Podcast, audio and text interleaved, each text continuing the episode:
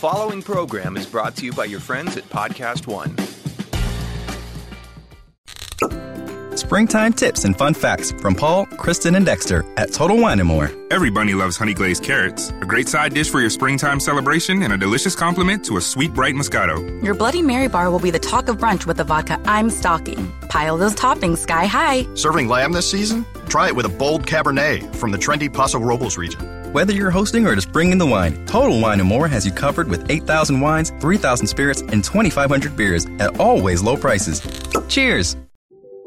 Welcome to another edition of Forbes Sports Money Podcast. This is your host, Mike Ozanian, and it's my great pleasure and honor today to have Sonny Vaccaro, uh, the pioneer in shoe marketing at the college level. The history of college apparel deals is of keen interest to me, and, and of course, it's blossomed uh, into a huge, huge industry the past decade or so. We see these huge school wide deals.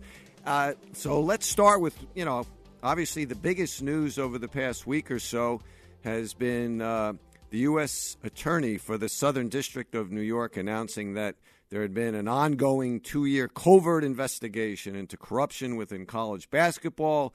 It's resulted in a charging complaint against 10 individuals, including four assistant basketball coaches, a sports agent, a financial planner, uh, a high ranking executive at Adidas.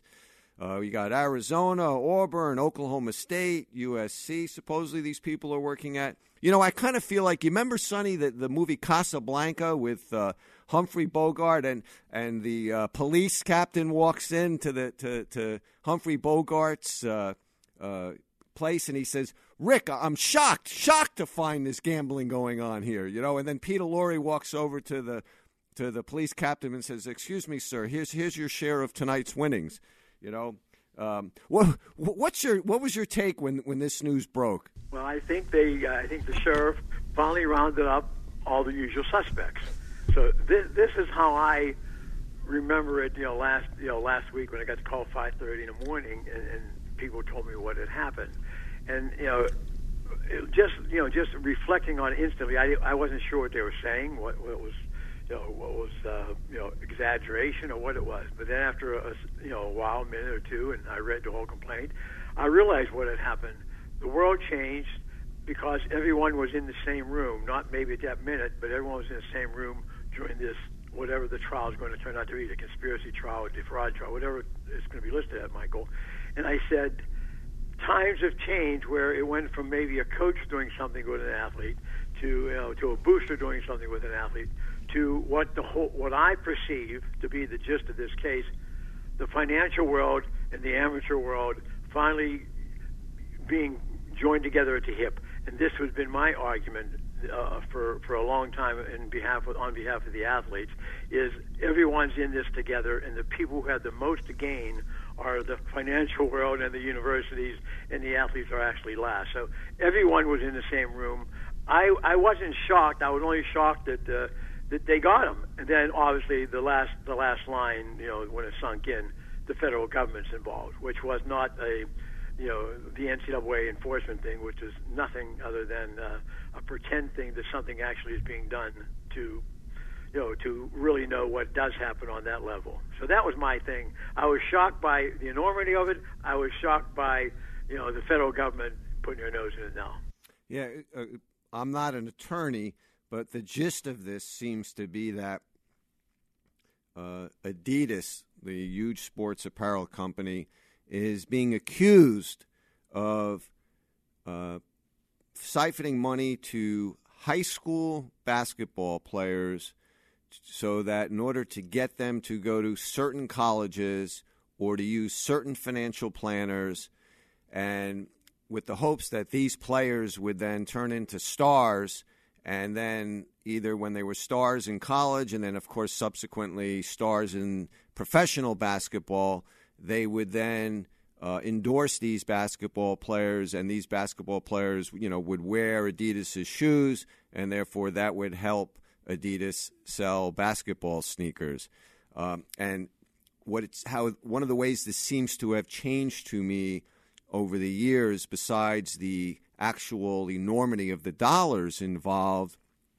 is that uh, as you touched on, where it seemed to used to be strictly money for sneakers. Now you have agents or financial planners involved, all these uh, other types of business, any business really related to the future success of a basketball star tied into this. I guess as the money in sports itself has gotten bigger. Um, do you think I'm reading this correctly, as best you can tell? The best I can tell, you're you're you're reading from the Bible of what happened, Michael. You put together the pieces. When it originally started, when I paid a coach for Nike, I paid a coach. You know, Nike didn't write a, a check out uh, to the university, all such and such. We wrote it to the coach. That was my idea. My first line out, and you know, when when this all started in '77, '78, was you pay the coaches. The coaches, you know, at that time weren't making a lot of money. All those things being said that the public knows of now. It was an individual contract, and we expected the coach to get the athletes, the players, to put the shoes on. And that was the simple simplicity of my original idea. What, what was there at one time, it was devoid of any touching of the university. You didn't see athletic directors, you certainly didn't see school presidents, you didn't see. They allowed it to happen. See, that's been all these years that you know when, when I've heard all these stories and the, the persecution of what did happen and the prosecution now of the athletes involved, it always comes back to me. The NCAA was not in this enterprise, whatever it was or wasn't in 77, 78, but once the money became enormous, they owned it. And they owned it in 1988 when I signed an all school deal with the University of Miami with Sam Jankovich and the, the president, the athletic director, the head coach, everybody in the university became partners with Nike on that day. I said it in a thousand conversations, and uh, I've been printed all over the country over these years, in the sense that that's when it became a legitimate business deal. That's when the universities sold their soul because what they did was take the money. It was no longer laid out for the coach the university would pay the coach with the money from the shoe company and other things and take some for themselves to do other departments. I have no idea and I didn't care. All I know was we owned the university at that time.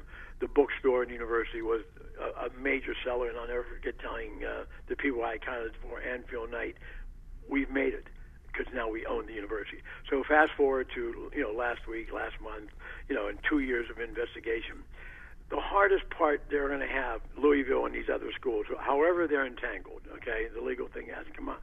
These are the charges. Now, what has happened here is there is a there is a business deal between the university and Adidas in this game. They all signed off.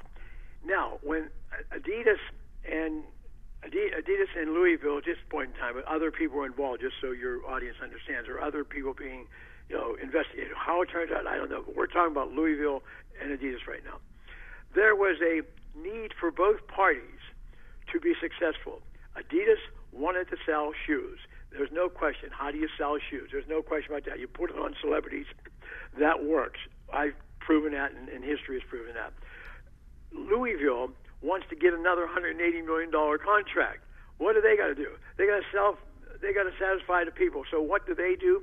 They become your business partner. So you are now you are now part and parcel to whatever goes down. There is no naivety here. You know, did Pitino on this this particular individual or those assistant coaches or whatever? The only thing I know, somewhere on the contract, the University of Miami had a more higher authority than Rick Pitino and the assistant basketball coach. They want to win so they can satisfy their partners. There's no question about that. This is why this case is so much different then uh, I, I, I see where the government might think that the the, the NCAA and are, are being harmed here, or college sports are being harmed. There's no harm here being done to anybody other than that athlete. Of all the people you you talked about, Michael, in the first part of this interview, you said the different people who were involved, from the from the agents, the, you know, the investment guys, every everybody was in the room. The only thing I know and I know how it looks to the public because I've watched it and I've heard it, and it upsets me for all these years. The one being damned here, the one that's going to have a hard life going forward, is the 17-year-old athlete that actually was induced and enticed on a recruiting situation to go to Louisville. All the little glory things that go along with it was included in that package. Now, whether this was included in at that time, I have no idea. We'll wait and see what what they fess up. But it's always, you know, and the mother went on tape and said, "Give me the, give me the money, you know, whatever it is." You know, I want to ask you a question here. Everybody that's doing business to get this kid to go to this school or other schools, including the financial advisors, so they can do, they're going to make money off this 17-year-old yesterday. Okay, that's they can invest their money. He is a valuable commodity. That kid is valuable not only to play basketball for Louisville, for financial investors, for marketing people. He is the t- he has at this time. I don't. If they have a zillion dollars, I don't give a damn. But the only thing I know, he was the poorest person in that room. They induced him. So what are we doing now? We're figuring out what is going to happen. This kid can't go to Louisville. He can't go pro because they have an obscene rule there. He can't even go pro. He's looking to see if he can go to Europe or something. But their their name is going to be forever connected with this scandal. You have to understand that their name. All these other perpetrators are going to drift out into the uh, you know, the beautiful world that we all live in because they're financially set.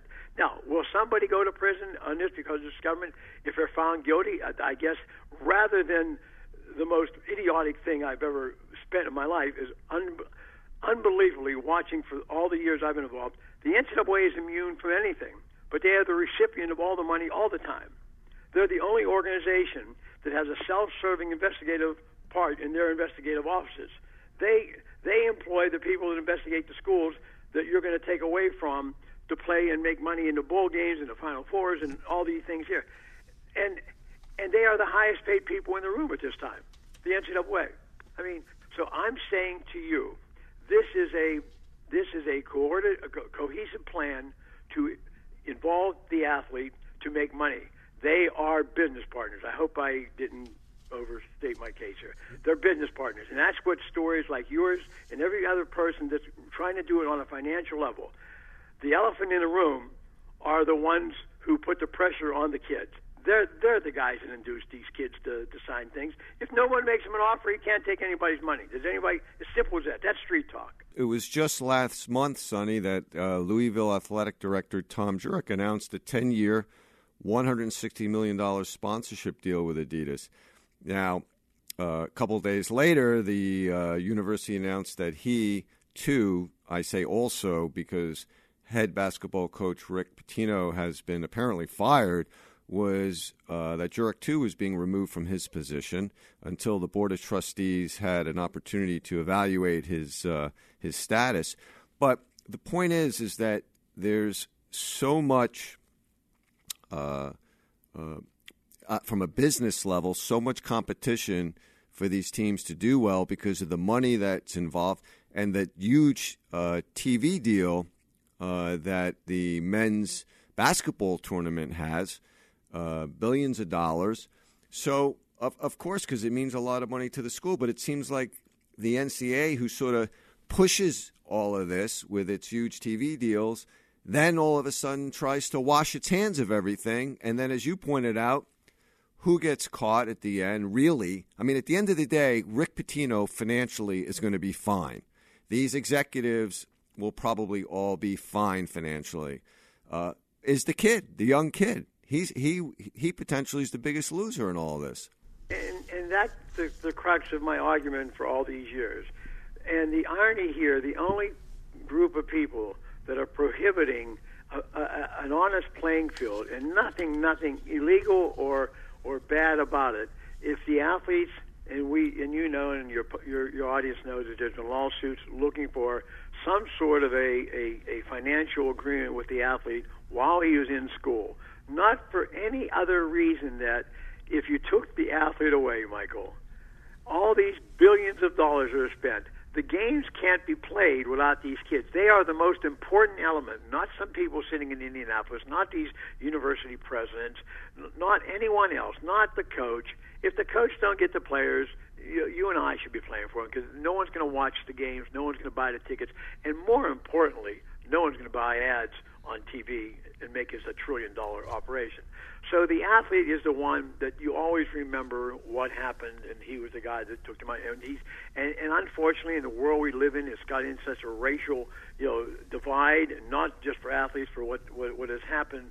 Know, I, it's not even over time; it's uh, for a long, long time. Okay, but these athletes are, in all probability, every time we talk to one of them, or every time something like this happens, the least financially equipped people in the world to be in that financial level. I mean, that the, the, the, people are inducing them for their own benefit.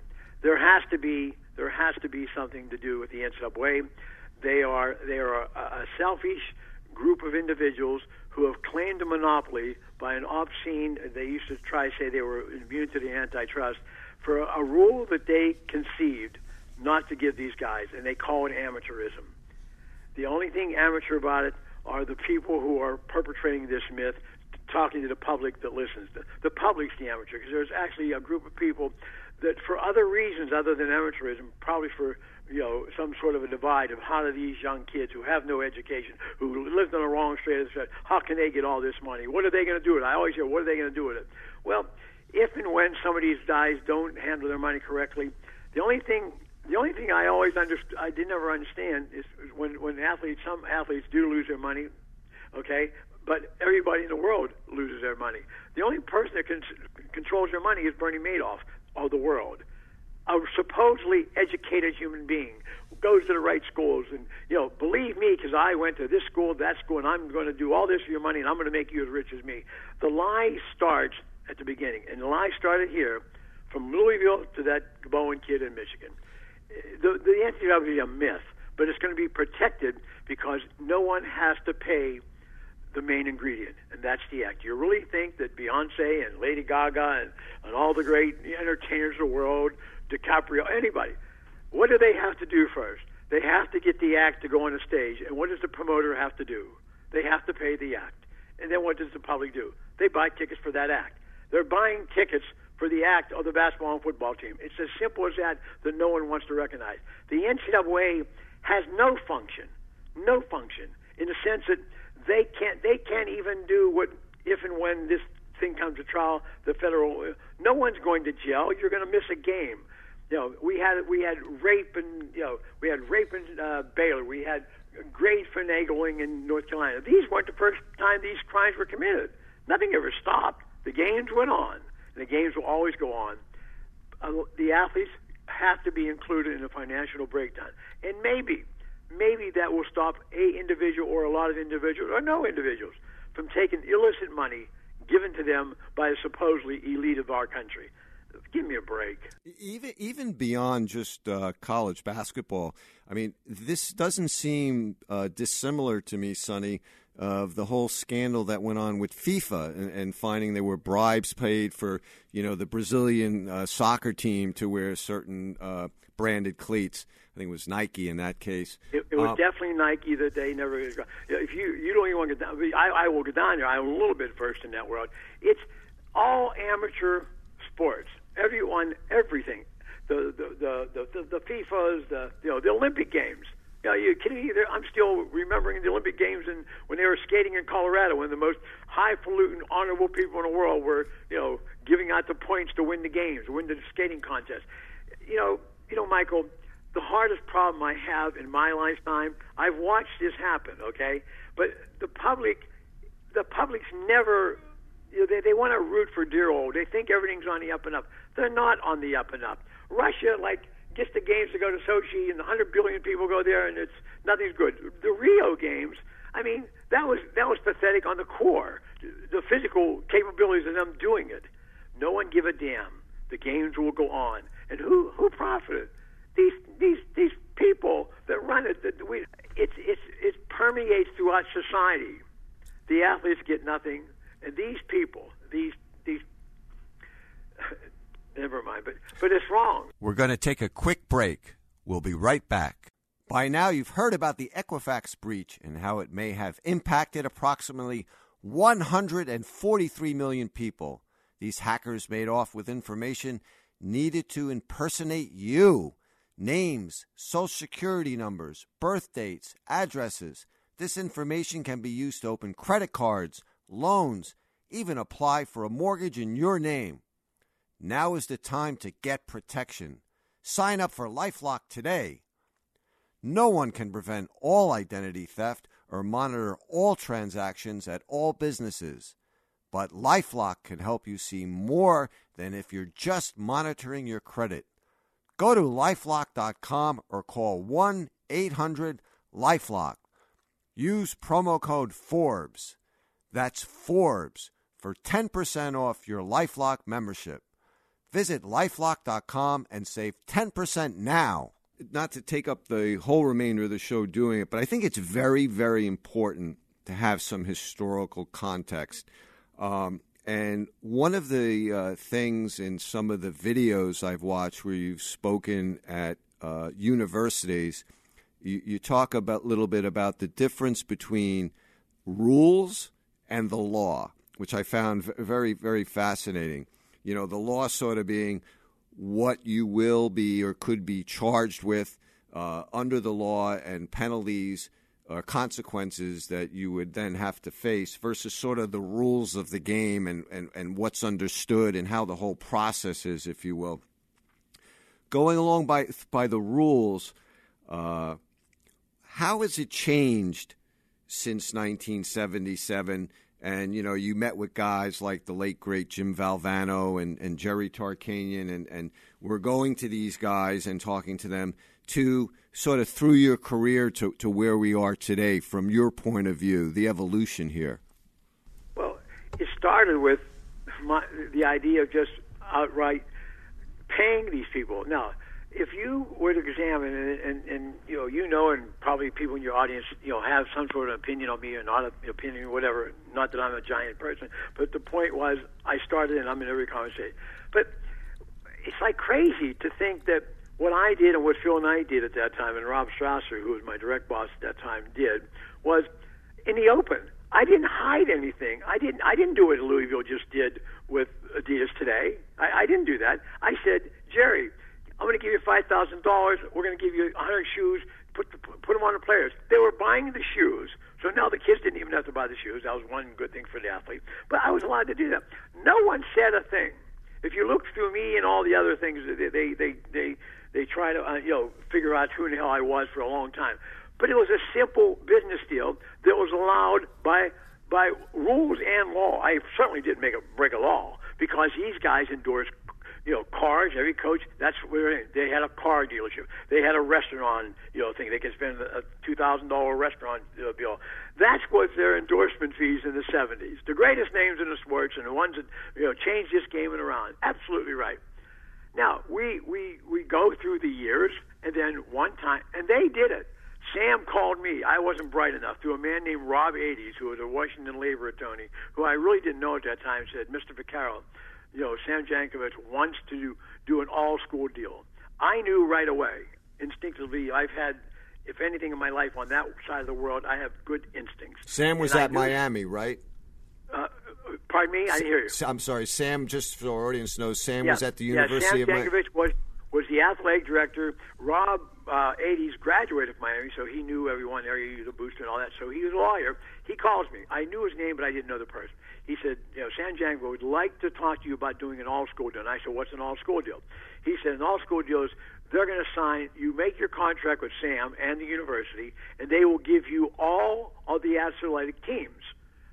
I said, well, some of them don't have shoes. The swimmers didn't have shoes, and that was a joke. But but it was he said, listen, then we'll put the swoosh on the side. And I'll never forget this. Rob said that. He said, we'll put the swoosh on the side of the pool. When the when the when the swimmers hit the pool, the television cameras will hit that sign, you know, Nike. I thought that was funny and brilliant. But that's what they did. They wanted everything. I knew. Now I had the power of the pen. When I said something, you know, Phil listened to it and Rob listened to it, and every every coach signed you know, and through and through Jordan, I had, you know, the major portion of that in basketball, and this was an all-school deal. By that time, Nike had owned about um, about 70 schools with personal service contracts with the co- coaches. So this this time now we got we got not only Jerry and then we got John Thompson, Eddie Sutton. We had everybody. We had the whole damn thing. We started winning championships. Jimmy was the first one in NC State. Go back to the all-school deal. Okay, we make this. Now they own, they are our partners. The next contract we sent was to University of Miami and Sam. So that's when the world changed. When they, they themselves induced us, they suggested to me, Sam did, one of the most brilliant moves ever. They were our partners, Michael, And for all the people listening to the show, let's put this in a business perspective. They opened their arms up to what I thought of doing individually so they can share in the money. All this BS over the years and you know, I did this or Nike did that or I worked for all three damn companies. You know, it, it was a it was a proven thing. You know, you get you get a star and you just start running movies. You still keep making the same records with the same people. They don't get new people every day, and that's what we did. That's what I did. Every time I went on, I got new stars. Every time the company we represented got new schools. They were our partners. So this whole thing today comes down to one thing. They are the partners or the perpetrators to induce the athlete. Nothing else can be said. That's the answer. Now, you know, it's funny as as a kid in the late '70s, uh, mid to, mid to late '70s. You know, I remember kind of like Converse was the big brand. You know, Converse sneakers were the things, and it's sort of like then I remember. Uh, maybe it was the early '70s, and then uh, Walt Frazier, the Knicks. You know, the Knicks had a great team then, and I think uh, I think Puma was was his brand and so everyone started to wear Puma. That was sort of in my mind, my recollection, sort of the first sort of brand recognition of basketball shoes uh, going towards the high end uh, uh, at that time. But Converse, if I recall correctly, they used to indirectly pay coaches, if you will, in college because they'd basically say, "Take you and your wife, you know, go to this camp or, or go to this place." You know, they they the uh, basketball Converse would pay them to t- for for the coaches to take this trip, sort of, and then you know with the hopes to college. I think like North Carolina was a huge school that way with Converse, and they'd wear the shoes. Um, I think at that point you sort of became the first one to say, "Well, hey, wait a minute." You know, if you, you go to Phil Knight, you say you knew because for, through your basketball camp what shoes kids really wanted to wear, what they really liked and that and that's when you went to Phil Knight and said, "Look, I, have got the sneakers that, that these kids like." Is that, is that correct? Well, we I brought some ones of my Italian shoemaker to Phil Knight. That's how I got involved. I never went there thinking I was going to work with them. And we had these designs the kids told me about when I was running camps, and Bobby made, and I brought them to that. I went out there. It was exactly you explained it correctly. The funny thing about it, you know, Converse, and this is good back to the history in this this particular field, and most things in, in business, Michael, and you know this, and your audience know what I'm talking about. They owned everything because there was no competition. But they did the same thing I did. They just wanted to make it cleaner than what I did. I did the obvious thing. What the hell am I going through third party? I gave them enough money to take their wife on vacation for themselves. That's what I basically did. They didn't have to go speak at a clinic or some damn thing. What is the same way you transfer money, but the way Converse did it, they they cleaned it up. They got you know Fels-Naptha soap and they made it really clean so there's no germs on it. Okay, that goes back to another era, doesn't it? But but my point here is they owned it. It was like they owned it. They owned every. You didn't have a shoe, and then you got Clyde. Clyde was the first inkling. He was the first guy to sell a shoe because he was Clyde. Well, that was Jordan eventually, and you know a few years later. I mean, we had actually you know, athletes who were celebrities. And Clyde, and the good thing about Clyde, he was in a perfect borough, right? He was in Manhattan. He was in Brooklyn. Right. I mean, that that that helped. If he'd have been in, uh, you know, San Antonio, Texas, I don't know if anybody would would have worn the fur coats or Puma. But the personality sold it. That's what my idea was. The personality was this coach and these players, and they had everything. They just did it to, to make it clean. I used to have words, you know, you know, considering what they they were always the clean guy. I was always, you know, and by innuendo or whatever, because maybe I was the Italian kid from Pittsburgh in the 70s wasn't supposed to think. Well, tricked them, I thought. How did you get Michael Jordan on board? Um, how did how did that whole deal go down, Sonny? It, it was the easiest thing I ever did in my life. I mean, I, I was never involved in pro basketball. Either was Nike at that time in '84. They had pros wearing it, but no one gave a damn about pro basketball in the '70s and '80s you know, we had a meeting. The hierarchy at, at uh, Mikey invited four or five people. The first time in my life I was ever invited to a meeting, not including uh, the college teams. They asked everybody in the room what, who they wanted. That they were going to sign an athlete and, and do a, and do something no one ever did. That was all their idea. Peter Moore and Rob Strasser and Phil Knight. And they asked me, and I was in there with people who made more money and had a bigger position than I did. They asked me a question about well, this is what we have X hundred thousand dollars. We're going to sign some pros this year, and at that time it wasn't a lot of money. and they wanted to give the, I think it was five hundred thousand dollars or two fifty. It might have been total, somewhere in that that frame. I can't honestly remember all these years, and. um and and they said we'll give it to three guys. And Barkley was in there, John Stockton. There was four or five Hall of Fame guys. It was a great, great, great class. And Sam Bowie, at that time, he was still wasn't injured, and he was going to play in Portland because we knew what the draft thing was. And so all these people, and I said, out of clear blue sky, they, they asked that question. If I wasn't sitting there, the world changes. Give it all to the kid. And I didn't refer to Jordan's name. I actually said the word kid. And he said, uh, who? What do you mean? I said, give it to Jordan. Give it to the kid from North Carolina. And they said, well, okay, he'll be one of the three. I said, no, give him all the money. And Michael, as God is my judge, no matter what anybody tries to say, that's exactly how it happened. There was no, there was no rebuttal. And after a while, they gave it all to the kid. I signed Michael because I saw him play against Georgetown. I love Georgetown. He did one of the most incredible things I've seen, and uh, he didn't go to my All Star games. I never met him before. He didn't go to my camps, or weren't really camps at that time even. So I had no connection to him. It was a North Carolina school. You know, they wore Converse. He loved Adidas. Didn't even know what Nike was. In fact, a lot of people at that time called him Nicky. Okay, so now all these things happen, and and they listened to me, and the world again, the world changed. I did it because I had this instinctive feeling. No other, no other reason. I, I, I wasn't coach. I didn't know if he could bounce pass it. I just knew he was, he was something, and I knew it by watching that game and then him doing at the end of the game what he did. It was just something indelibly. It's, I can still see him going to the left corner, taking the shot, and going in, and you know all the things after Freddie Brown hug and all the game, a great game. Uh, you know, Patrick blocking shots to begin the game, all that stuff. I, I remember almost every play. And John Thompson was my best friend at that time, and I knew every one of the, you know, the the Georgetown kids. There was a, it was just a, a human instinct to, you know, you know, root for the Georgetown team. They were our team. They were a Nike team, and uh, there was Jordan, and I said Jordan. Just like whatever I did the rest of my life, instinctively I did those things, and it's a fact. It's not some. I'm not. I don't I need to BS, but that's how it happened. Just follow the bouncing ball. You know, when you look at the enormity of uh, these deals and what uh, companies pay for their apparel deals today. I mean, it's not unusual for a top school uh, to get somewhere between ten and you know seventeen million dollars a year for their sports apparel deals, whether it be from Nike or Under Armour or Adidas. Um, and you know what comes to a lot of people's mind, like when I, particularly if I discuss this with somebody that's really not in tune with the economics of college sports, is is it really worth it for these apparel companies to pay these vast sums uh, uh, to these schools uh, just to wear their sneakers? And and and your your answer is what?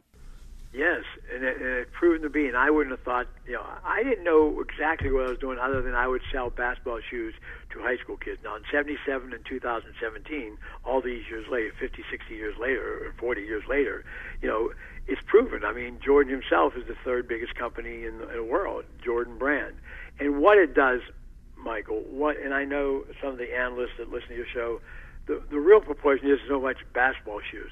It sells every other product in your line and it started with T-shirts, and now you got all these different. Now you got you know uh, you got a whole category in athletic fashion, athletic fusion, whatever. But it all starts by the shoe, and I'll never forget Peter Moore and Rob's telling me someday, Sonny, there's going to these kids that we're talking about that only wanted a pair of tennis shoes, Converse at that time, Converse. Well, they're going to wear a shirt, a short, a hat, a wristband, and it's all going to be color coordinated, and they're going to have outfits made up of athletic apparel. That's what it did. And one of the first things I learned, and I, I'll often repeat this, and again, you were you were young at that time. There was a beautiful young lady named Farrah Fawcett who was skating on a skateboard down down the boardwalk in Santa Monica, California. Okay, and she had on a pair of you know the you know the the, the blazer or whatever whatever shoe that was. It was a Nike swoosh. That shoe hit whatever was U.S. Entertainment at that time in the 70s, and I'll never forget when when when Rob and Peter uh, and obviously Phil, because he knew everything we were doing, he was never that much involved, but he obviously signed the checks.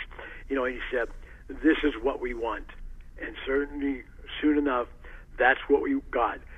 Sports Illustrated, Larry Bird wearing the shoe at the you know enjoying the the, the tournament. You know, every school win, winning all the championship. It's not so much basketball sells it's the sell of every other thing. It makes your brand. It makes your brand. Now you know, and your business world knows, other companies do other things. Okay. In fact, Reebok made a huge push in the in the mid '80s on soft leather, dealing strictly with women. They they they over they started selling more than Nike in the mid '80s. That was that was the competition, you know, for Nike after even after we had Jordan. But today you have all these other companies in specialized shoes, even the dress shoes, even you know everything now has a connection to the buyer. Well, the buyer still and always will be the young people. Now, to go to your point, in fact, I think UCLA just signed a you know a 280 million dollar 15 year contract with Under Armour.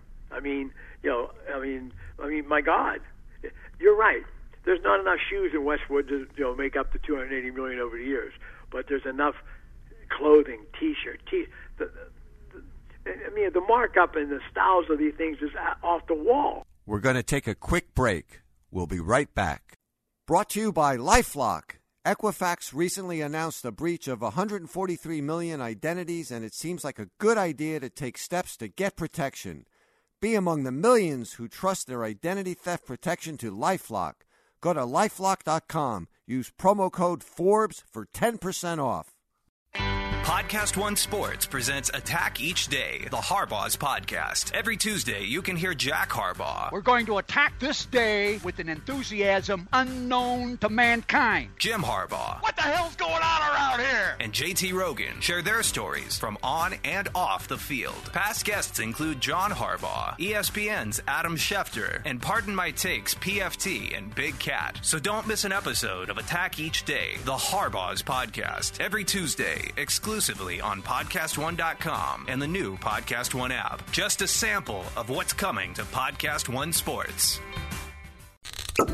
Springtime tips and fun facts from Paul, Kristen, and Dexter at Total Wine & More. Every bunny loves honey glazed carrots, a great side dish for your springtime celebration and a delicious complement to a sweet, bright Moscato. Your Bloody Mary bar will be the talk of brunch with the vodka I'm stocking. Pile those toppings sky high. Serving lamb this season? Try it with a bold Cabernet from the trendy Paso Robles region. Whether you're hosting or just bringing the wine, Total Wine & More has you covered with 8,000 wines, 3,000 spirits, and 2,500 beers at always low prices. Cheers!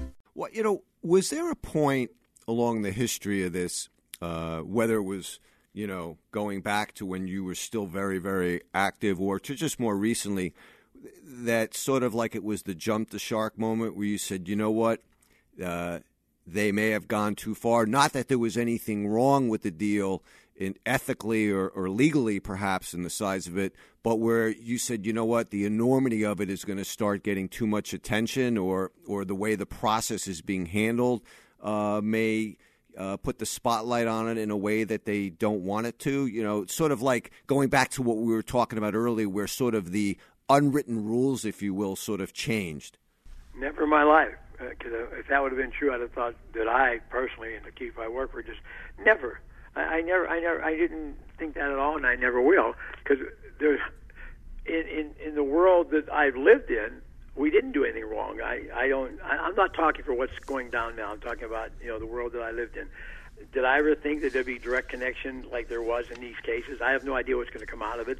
That's a whole different world. But that's also not not solely the proprietorship of the of the you know the company what what happened, Michael? What you're trying to allude to? The world has changed. You know, the money and greed has encompassed a lot more people than it was. You know, Jerry Tarkanian by himself signing a contract and opening the damn shoe shirt up. In fact, I think Jerry still bought other shoes.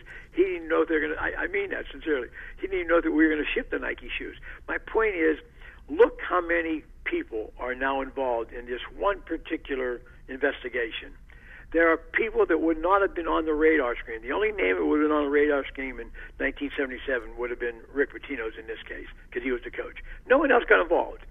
So what happened by their own greed? You know, their own greed. Everyone can say there was more money in different vehicles connected to. There's only one thing constant, Michael, and that's what your audience should hear. If nothing else comes out of here, the only thing constant was the athlete that everyone was trying to get to wear the product or make an investment with. That's the only thing. What you have now is the overt attempt by others who are supposedly mortally clean forever and ever, morally clean forever and ever, you know, run by rules that you asked me a question about 15 minutes ago, perpetrated and given and you know enhanced by a invisible group that has a mausoleum in Indianapolis worth billions and zillions of dollars, and they pay themselves zillions and zillions of dollars to regulate these kids, and the money is off the wall. That football, you in your wisdom, you didn't even include football in the thing. Football is not owned by the NCAA. Football is owned by those five, those five, uh, you know, the big five schools. How could you conceive? Why isn't it in somewhere in financial news? Financial news, not you know the sporting newspapers. Financial news. Why in the hell don't they ever question how a commissioner of a league, in this case Delany, uh, from the Big Ten. I don't have nothing against Jim Delany. I think I may have met him once in my. I have nothing against the business prowess of these individuals. Just so you understand that, there's no personal vendetta from me to them. None. None. There's no, no nothing connected to that. I just say, but how can we give him a twenty million dollar bonus for doing what? We uh, for doing the the contracts with TV, making the Big Ten network. They certainly were very good business deals. Jim did a hell of a deal. So did he's. They all did. The only thing Jim forgot to do, he doesn't want to give the people he's televising part of the money. He's televising the athletes. He's not televising Jim Delany. That, that ain't happening. Yeah, no, I mean, look, uh, you mentioned you know the five the five big conferences in, in, in college that dominate sports. You know the SEC, the Big Ten, uh, Pac-12, Big Twelve, big, you know, all those. Um, and then you look at the where sort of the big the segments, if you will, where the money comes from. You know what we've been talking about the apparel. Then there's of course the TV money, which is you know that was really first. You know, it seemed like they all the universities and then the conference. I mean, look at all the realignment. I mean, that's yes. that's where a lot of this hypocrisy seems to have been so clear. Is it's like it's not about business and it's not really a business, then why are all these schools switching conferences so they can get into these power conferences and be part of this where these huge TV deals are? And then after that, now you've seen the mushrooming of the apparel deals. Um, and then, you know, I have to say it when I read something like this, it says in the Louisville case, which we were talking about, prosecutors said $100,000. Now, think about this.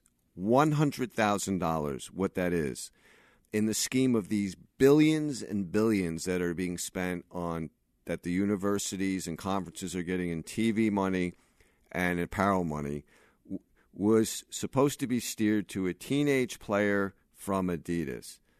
Now, you know, the world has stopped because of that. Yet, where was everybody? Like, what? What I wonder is, I guess what I'm driving at is, Sonny what what else could people think was going to happen when all of this other stuff was going on, like school switching conferences, new conferences being created, you know, billion dollar TV deals, uh, conference, the, the salaries of coaches, assistant coaches. What do they? What else could they expect to be happening? Nothing. You know why? All they want are the games. They just want to watch their games, Michael they, that's why then then the other side that has some sort of an axe to grind with the athlete, the only one the only one harmed here was that kid that was offered the money by the outside entities. But if if they don't have that kid, no one no one watches the games on television because television is not going to televise them. That's the whole thing. Your realignment thing is sacrosanct to the whole system because this academic thing, I don't. We can't go into that in your program. But it's fraudulent. They're, they're flying. You know, West Virginia is flying to Oklahoma to play a game, and they don't. You know, they don't stay in their own region like they did with the big. All these things, the Big East, Atlantic, they were geographically, you know, put together originally. Just go look and see where they were you know, they were all within uh, you know 500 miles of each other. And, and, and Big Ten, Iowa was the Big John, but it was connected only by 150 miles from Chicago. But my point here is they realigned. I didn't do it. You didn't. They did it for their own convenience. Um, I've tried to wrestle with what could be done um, uh, to perhaps help at least the athlete a bit in this, and I've always. I guess I've kind of been the last few years leaning towards at least giving the college athlete the opportunity to control his or her marketing rights so that if uh, an athlete wants to go to uh, uh, Sonny Vaccaro and say, "Look, you know, uh, can you get me a marketing deal with Adidas?" Uh, you know, and, and, Adidas wants to do it. Fine, let Adidas cut the marketing deal. Uh, deal, pay the athlete. You know, the, the, if the school wants to stay, well, we're still strictly amateur. You know, we're not paying the, the, the student. That's that's fine, and and the deal, the athlete can market it, market his or herself. Um, and and this way also whoever is is doing that deal for the apparel company you know doesn't have to uh, get involved in all this other stuff that's going on i'd be curious about your thoughts about that or, or how this could be made better if if possible the only honest way to do it would be what you just described and what I've been saying for many years. And I said a long time ago, it's documented, for historical purposes, is if I'm the athlete that's supposedly getting bribed by the outside world to do something illicit, then allow me to do my own deal and I'll pay for my own scholarship. Now you don't have to give me, I'll pay for my own scholarship. I will volunteer. And you, so what are you going to have? Oh, you're going to have an individual separated from the team. Well, Michael, allow me this for the next two minutes. The, I mentioned earlier that Under Armour signed a $280 million deal with UCLA. There's a young man who's one of the best football players in America named Josh Rosen, who's uh, who plays quarterback. He's a, he was when this story was started last spring, uh, and he still is a Heisman Trophy candidate. Forgetting all those you know those, those ridiculous awards at the end of the season. But go to Josh's ability. Josh Rosen came out publicly and said that college athletes are getting screwed. They should get paid. There's some way that this can be worked out. And then he said, I'm not in need. Josh Rosen's family is very successful, very wealthy. Josh Rosen is a, a wonderful student at UCLA. He's done nothing illicit. You know, obviously he could have paid his own way. And he said he was basically, and I don't want to compare the circumstances, but they're very similar. The Jimmy Kimmel of you know uh, of uh, amateur athletes, because Josh said, "Why don't you? These guys need it. My teammates, there are players that don't have anything." And Jimmy Kimmel said, "My son, you know, doesn't need, thank God, the help of you know." The, the, the health insurance stuff. I can pay for it. Well, you know what? A lot of uh, Josh's teammates couldn't. So Josh couldn't do it. So now I get a call first of September. I, a writer in L.A. called me, and I hadn't talked to him in years. I knew him, and obviously he knew me. Said, "Sonny, I got a question to ask you." I said, "Yo, sure, Jimmy. His name's not Jimmy. Sure, Jimmy. What is your question?" Well, Under Armour just signed a 280 million dollar 15-year deal with UCLA, and I knew that. And I said, "Yeah." I said, "What's what's what, what do you need?" He said, "Well, they just they also they also have a five million dollar budget to market within that 280 million every year to market UCLA athletics. I said, okay, I, I would understand. What's your question? I was trying to get through. Well, they they're now going to put billboards all over West LA on UCLA basketball. I said, oh, that makes sense. So I knew where he was going, but I needed him to tell me. He said, well, Josh Rosen's on the bill. And that's where I wanted. I was hoping he'd go. I didn't know he was going to do that. I said, interesting. What happened? Uh, he said, well, Josh is up there and he's advertising UCLA basketball and Under Armour's underneath it, and you know, come to our games, you know, buy tickets and do support, you know, support. I said, good. I said, now, what is your question? Well, how did you know? What do you think? Josh is the kid that didn't want to. You know, wanted athletes get paid. I said, well, I'm glad you asked me that question, Jimmy, because here's your answer. I said, did he sign the waiver? Well, the waiver is what was a major thing in the O'Bannon trial for six years in court. Okay, they the, the universities ask these athletes, they, they don't ask them, they tell you, to sign a waiver that they give up their name, likeness, and image into perpetuity. Otherwise, they own that picture forever. You don't even own your when you graduate or leave school or die. They own it forever. Okay, perpetuity. That's what I think that means. Josh signed the, the, the same one that we were fighting against, but he did what all athletes do. He didn't want to go against the team. He didn't want to make a stinker, so he signed over his rights. So my question to that guy and to you and to your audience is this: So why is it that Josh Rosen couldn't sign, couldn't make a deal on his own and put it up there? And, and reap the money, and if he wanted to give it to his teammates, we can do whatever. But he owned his own image, and that's what they. But but no, through the unethical world that the NCAA and college athletics live. This is my best argument ever. UCLA could get Josh under threat of not playing for his team a contract, you know, vicariously through the university to support UCLA. Otherwise, UCLA got all the money from Josh Rosen's picture up in the wall and his teammates. His teammates are what the public go to see him buy 80,000 tickets on Saturday. That was the clear classic example. They stopped it. So your idea, my idea, you know, somebody's idea before time began, they stop you with their rules. That's why a difference between a rule and a law. In another another form of law, you can't possibly under coercion of not allow being allowed. That's coercion. I think, Michael, yeah. he couldn't play for his team. He couldn't play college ball, but he can play college ball and give me the money. Yeah, no, I, I, I hear you. I, I, I agree with you 100%. You know, at least in uh, professional sports, the athletes have their own union. Well, they, you they know, so, right. So, the, but here, all the power rests with the uh, NCAA, and uh, you know, we'll leave the legal merits to that for for another show. But absolutely, um, you know, just in terms of the how the finances uh, are divvied up doesn't make sense at all to me, and and I and I, I cannot see any harm at all into allowing athletes to control their marketing rights. Uh, it, you know, the schools really would not be hurt at all uh, financially. They, they they really wouldn't.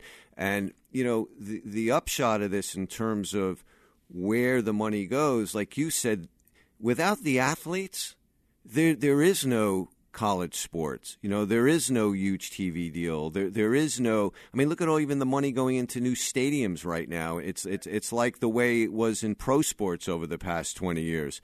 Uh, where do they think all this? Why do they think all this money comes there? You know, and then it goes back to what's going on in this case. You know, hundred thousand dollars is being siphoned off to an athlete. There's something very very wrong there, and. Um, I, I, think that it really needs to be addressed because uh, it's it's you know it's it's just not fair. You know, it's it just doesn't seem right, and I've never heard the argument as to why it is right. The only argument for why it is right is by the people who take the money. That's the NCAA and the colleges. It's right because they don't want to give it up, and it's been legally until this outlier, someone like me and others like me, and the, and the athletes who have stood up over time are questioning them. No one's ever questioned them. I had a phrase a long time ago, and when I first used it, is the NCAA has always had the last word at the press conference. You've you've covered press conference. You're, you're, you know, who you work for is huge in the world you guys live in. Who gets the last word? The guy standing up at a podium, right? And they say, "Let's go. Meeting over. No more questions." And they get the the last word at the press conference until until individuals and kids like O'Bannon and, and, and all the other kids, Kain Colter at Northwestern, all these athletes who have stood up. Well, you know what? They're gathering now. And I, you know, I, I'm up there in days and minutes and years, Michael, but I've watched the evolution and the turn from playing a sport to running a business. The people playing the sport are still the same people. The people running the business have no moral, ethical connection other than hyperbole to protect themselves. Nothing about the athletes. Sonny, my last question to you is do, do you get a sense at all uh, from looking at this current case as to whether it's going to you know get much bigger or it's going to have tentacles uh, into other schools and other investigations? Is, is, is there anything here suggesting that to you? I'm going to say, just on a personal opinion, the way you asked the question, Michael, yes, I do. I think there'll be other names involved. I think, you know, connection. What there are anybody that's close to the thing. There are other individuals that could have been, you know, involved in you know recruiting these kids. And the most vulnerable people at this time was the athlete and the the assistant coaches. That was the most important thing to me in something that you never saw so deeply were the assistant coaches. And, and what are assistant coaches? They're the umbilical cord of the head coach, who's the umbilical cord of the athletic director, who's the umbilical cord of the thing. I think there are more names, but I also think and I try to explain this uh, to my wife, and I said the only problem here that I see that maybe it won't problem for the people involved would be the FBI may have been limited to this one particular vehicle. This, this, you know, they said because this this this guy in Pittsburgh, the the the Ponzi guy, the the financial aid guy, they actually had the FBI in the interviews. I mean, I don't know if they could have done this universally. That that's the only thing that you know they need. They need proof. The NCAA needs accusations. There's a, there's a difference right there. Law and thing. The the government can only win this case if they have those tapes. You and I both know that. That that's the only thing. It's a, it's a dab scam. I mean, they never would have caught those people, you know, 100 years ago if they weren't videoed and on tape. So, are there other tapes? Isn't that the, the, the tone of our country? Are there really tapes? That's a, that's a, great perspective. Hey, Sonny, it's been great having you on the show. I, I really, really appreciate your insight, your time. You know, there's nobody with the knowledge of this business uh, that you have, and uh, uh, God bless you, and, and thanks a lot for coming on. And to everybody listening, thanks again for listening to Forbes Sports Money Podcast. Thank you very, very much, Michael. That's it for this episode of Forbes Sports Money. Thanks for listening. If you want to get in touch with a comment or question, please email us at sportsmoney at podcast1.com. That's O N E dot com. It's Jac Vanek from The Lady Gang. And if you haven't heard of our podcast, you are missing out. And this month, we are doing this series called Lady Gang Your Life, where we're having experts from every field come on and they're giving their expert opinion on everything from social media to skin to hormone health. I think you guys are going to love it. So grab a mimosa and come hang out with us every Tuesday on podcast1.com, the Podcast One app, and Apple Podcasts. Springtime tips and fun facts from Paul, Kristen, and Dexter at Total Wine & More. Every bunny loves honey glazed carrots, a great side dish for your springtime celebration and a delicious complement to a sweet, bright Moscato. Your Bloody Mary bar will be the talk of brunch with the vodka I'm stocking. Pile those toppings sky high. Serving lamb this season? Try it with a bold Cabernet from the trendy Paso Robles region. Whether you're hosting or just bringing the wine, Total Wine & More has you covered with 8,000 wines, 3,000 spirits, and 2,500 beers at always low prices. Cheers! At the border. I'm Ed Donahue with an AP News Minute. At the roundtable discussion today in San Antonio, Texas, President Trump heard something he said he never heard before about life along the border. Many people are dying, and the danger of living here, unless you know exactly what you're doing, is tremendous. This is Texas Lieutenant Governor Dan Patrick. Where are the people in Washington to stand up for these children, these women, these senior citizens? Where are they? Bring them down. Mr. President, let the Democrats come down to Brooks County. Let them come to any of these ranches. Let them see these bodies. Let them see the skeletons. We have the photographs. Attorney General William Barr says he thinks spying did occur on Donald Trump's presidential campaign, suggesting the origins of the Russia investigation may have been mishandled. Scientists released the first image ever made of a black hole, revealing a fiery ring of gravity twisted light swirling around the edge of the abyss. One scientist said science fiction has become science fact. I'm Ed Donahue.